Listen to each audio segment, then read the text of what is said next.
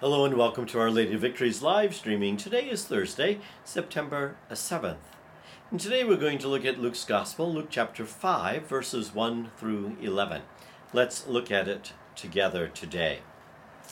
While the crowds were pressing in on Jesus and listening to the word of God, he was standing by the lake of Gennesaret. He saw two boats there alongside the lake. The fishermen were disembarked and were washing their nets. Getting into one of the boats, the one belonging to Simon, he asked him to put out a short distance from the shore. Then he sat down and taught the crowds from the boat. After he had finished speaking, he said to Simon, Put out into deep water and lower your nets for a catch. Simon said in reply, Master, we have worked hard all night and have caught nothing. But as you command, I will lower the nets. When they had done this, they caught a great number of fish, and their nets were tearing. They signaled to their partners in the other boat to come and help them. They came and filled both boats, so that the boats were in danger of sinking. When Simon Peter saw this, he fell at his knees of Je- the knees of Jesus and said, "Depart from me, Lord, I am a sinful man." For astonishment at the catch of fish they had made seized him and all those with him and likewise James and John, the sons of Zebedee, who were partners of Simon. Jesus said to Simon, Do not be afraid. From now on you will be catching men. When they brought their boats to the shore, they left everything and followed him. For our salvation, the gospel of the Lord. Praise to you, Lord Jesus Christ. A teenager had her driver's license for only a few weeks. After much pleading, Dad relented to let her use the family's new car to take her friends to the beach. She was very careful. She kept under the speed limit all the way. She took great pains to park the car in a safe spot. But on the trip home, crunch. She never saw the other car.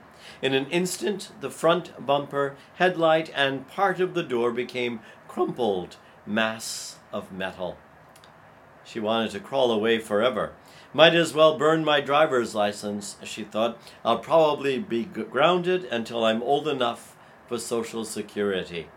And so she limped home in her father's once beautiful car, terrified at the punishment that would await her. As she pulled into the driveway, she could see both her mom and dad running toward her. From the looks on their faces, she knew this would not be a happy homecoming. Dad ran ahead of Mom and right past the damaged car and gently helped her out of the car. Dad, I'm sorry, but another car, she began. But he wouldn't let her finish. Are you all right? Were you hurt? Was anybody hurt? He wanted to know, hugging her tighter and tighter. She began to cry, a little surprised that her dad was so understanding, and a little ashamed that she had expected so little from him. That has happened to all of us. Just when we expected our parents to ground us for a life for something we'd done or didn't do, they reacted with understanding, compassion, and immediate forgiveness. And so it is with God, who always welcomes us back to Him without condition or limit. We sometimes expect too little from our relationship, I think, with God. Many of us suffer from inferiority complex, which comes often when our relationship with God is in question. Whether we're either good enough or wise enough in church protocol to consider ourselves religious, like Peter, we shy away from God because we cannot imagine God loving us because of our sinfulness, the choices we've made, the things we've said or done. But that's exactly the mystery of God that God loves us in spite of ourselves. See, Thomas Merton observed that, and I quote, the root of Christian love is not the will to love, but the faith that one is loved by God, irrespective of one's worth. In the true Christian vision of God's love, the idea of worthiness loses significance. The revelation of the mercy of God makes the problem of worthiness something almost laughable. No one could ever alone be strictly worthy to be loved with such a love. Such a realization is a true liberation to our spirits. Today, believe that you are loved and then live according to that love. Let's pray together. O oh God, help us to realize not only our doubts and failings, but the good that we do. May we always possess the hope that comes from knowing that your hand is always extended to us, to grab us when we fall.